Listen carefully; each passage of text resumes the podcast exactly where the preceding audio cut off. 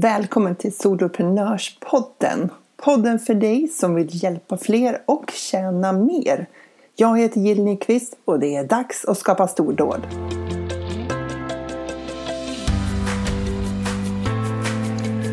Vilka nischer passar en medlemstjänst för? Alltså inom vilka områden skulle man kunna starta i medlemstjänst?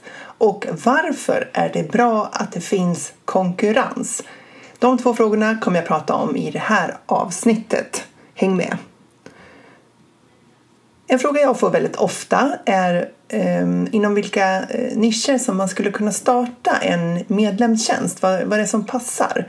Och jag tänker ju, nu vet jag att jag är lite nördig och jag är dessutom lite partisk, men jag tänker att man skulle kunna starta en medlemstjänst inom nästan vad som helst.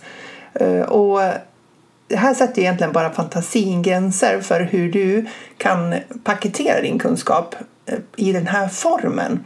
För det kan ju vara så att du har ett ehm, eh, område inom din firma idag som du skulle vilja ta vidare på det här sättet.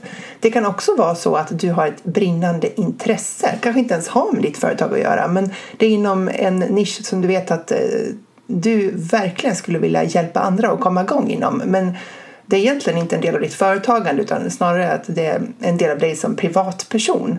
Det skulle också kunna utgöra grunden för en medlemstjänst.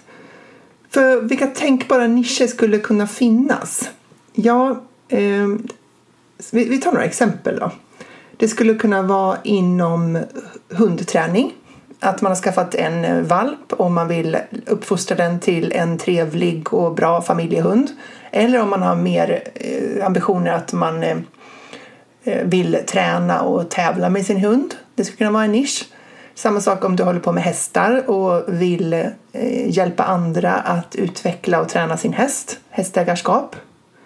Det skulle kunna vara inom eh, trädgårdsskötsel eller hus och hem. Du kanske vill ha en blomstrande trädgård eller du kanske vill ha ett fantastiskt fint hem och det kräver lite kunskaper, insikter och inspiration för att nå dit. Det skulle kunna vara inom personlig utveckling där det hjälper andra att nå mål som är viktiga för dem genom att lära dem hur personligt ledarskap går till och vad det är för eh, verktyg och metoder man använder för att leda sig själv i utmanande omständigheter kanske eller mot de mål som är viktiga för en. Det skulle kunna vara inom olika former av träning. Att eh, du har eh, en nisch inom yoga till exempel. Hur man lär sig att yoga och få in yoga i sin vardag. Eller löpning kanske. För att någon vill kunna springa sin första mil och du har en medlemstjänst där du eh, hjälper dem att lägga upp ett träningsprogram så att de når dit. Det skulle kunna vara inom gym ehm, eller någon slags blandad ehm, variant av alla de här eh, träningstyperna. Det kan ju också vara inom affärsutveckling på olika sätt. Kanske teknikkurser, alltså att du lär dem att, att använda olika typer av tekniska lösningar. Eh, det lär olika programvaror och, och tjänster som man behöver ha som eh, soloföretagare eller som företagare överhuvudtaget. Det kanske är inom eh, varumärkesbyggande, att bygga ett personligt varumärke eller att stärka sitt personliga varumärke i syfte att göra sitt företag mer framgångsrikt. Ja, det är oändliga möjligheter. Och en del säger att ja, men hur ska man kunna tjäna pengar på en nisch där man inte lär andra att tjäna pengar? Ungefär som att det, den enda framgångsrika nischen det är nischer som riktar sig mot företagare som kan liksom motivera en sån här investering genom att de själva kan tjäna pengar på det. Men så är ju inte fallet till exempel i vår medlemsklubb Funka med ADHD vänner. Det finns ingen av de föräldrarna som går med för att tjäna pengar utan de går ju med för att få sin vardag att fungera bättre. Så en medlemstjänst behöver inte rikta sig till andra företagare utan kan mycket väl rikta sig till andra privatpersoner. Så fundera lite grann över vad skulle kunna vara en nisch som du skulle vilja jobba inom. Och då kan den här frågan komma upp att ja, men det finns ju redan andra som gör så mycket bra material. Det finns ju redan andra som jobbar inom den här nischen och, och sådär. Så att du tycker att det finns liksom konkurrens redan. Och då vill jag bara skicka med dig att eh, det är bra med konkurrens. För att, att det finns de som säljer någonting visar ju också att det finns tada, kunder. Finns det någon som redan har gått före i din nisch och börjat sålt någonting så visar ju det att det finns kunder inom den nischen. Och det är ju så att vi som är soloföretagare, vi säljer genom vårt personliga varumärke. Så någon kommer ju vilja eh, ta till sig den här informationen på just det sättet som du förmedlar den. De eh, har fastnat för just dig. Och då spelar det ingen roll att det finns fyra andra som också erbjuder samma sak för att eh, det är just ditt sätt att förmedla det här på som är intressant för dem. Och det finns plats för många inom många olika nischer på det viset. Tänk om man, tänk om man skulle ha utbildat sig till frisör och så skulle man vilja starta eget företag. Och så tänker man, nej, jag kan inte starta en frisörsalong. Det finns ju redan så många som klipper page. Så att jag kan inte komma här och öppna en salong och klippa page också. För att de som har jobbat längre, de klipper ju page så mycket bättre än vad jag gör. Så hur skulle det låta? Eller någon som vill starta en pizzeria och så bara, nej, alltså den där pizzerian där borta, de säljer ju capricciosa också. Så kommer jag här och ska sälja en capricciosa när det redan finns jättemånga olika capriccioser. Det är ju ingen idé.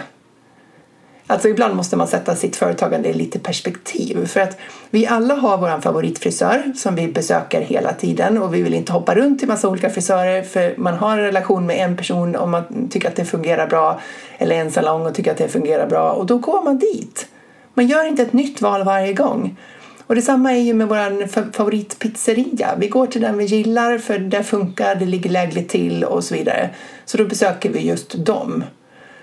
Så därför behöver du inte oroa dig för att det redan finns andra inom den nischen som du vill jobba i som redan säljer det här. Utan du ska se det som ett sundhetstecken. Du ska se det som att det faktiskt finns människor med passion för just det här som är beredda att betala för det här. För det kan ju faktiskt vara så att du vill jobba i en nisch där det inte har sålts någonting förut och det finns inga andra tecken på att människor söker information eller kunskap kring det här. Och då har du ju en mycket längre startsträcka än om du jobbar i en nisch där det finns ett blandat utbud av människor som säljer saker, där det finns en massa poddar som tar upp de här ämnena och det finns bloggar kanske eller artiklar och sådär som tar upp det här. För det visar ju att det finns en passion i det här eh, området hos fler människor än bara hos dig. Så då, då kan din röst behövas i det här. Då kan just ditt sätt att förmedla den här kunskapen vara det som är avgörande för någon. För att eh, våra amerikanska vänner de brukar ju säga att eh, vi köper av de som vi känner, eh, de som vi gillar och de som vi litar på. Eller hur? Du skulle aldrig köpa någonting av en person som du inte har någon som helst relation till utan om du har hört den personen eller läst någon blogg eller lyssnat på en podcast eller någonting och du gillar och litar på den personen då är du beredd att köpa en tjänst därifrån också.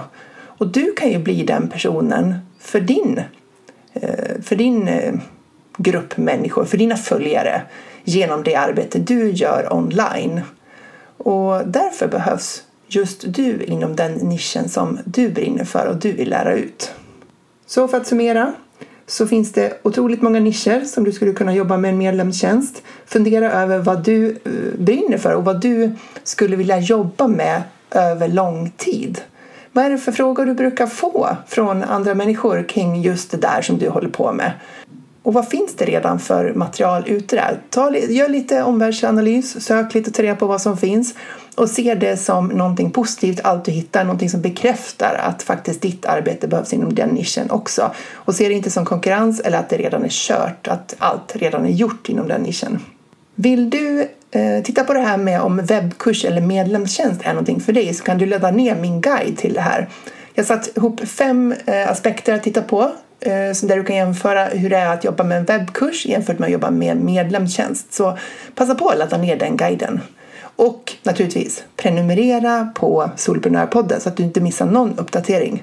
Det är dags att skapa stordåd.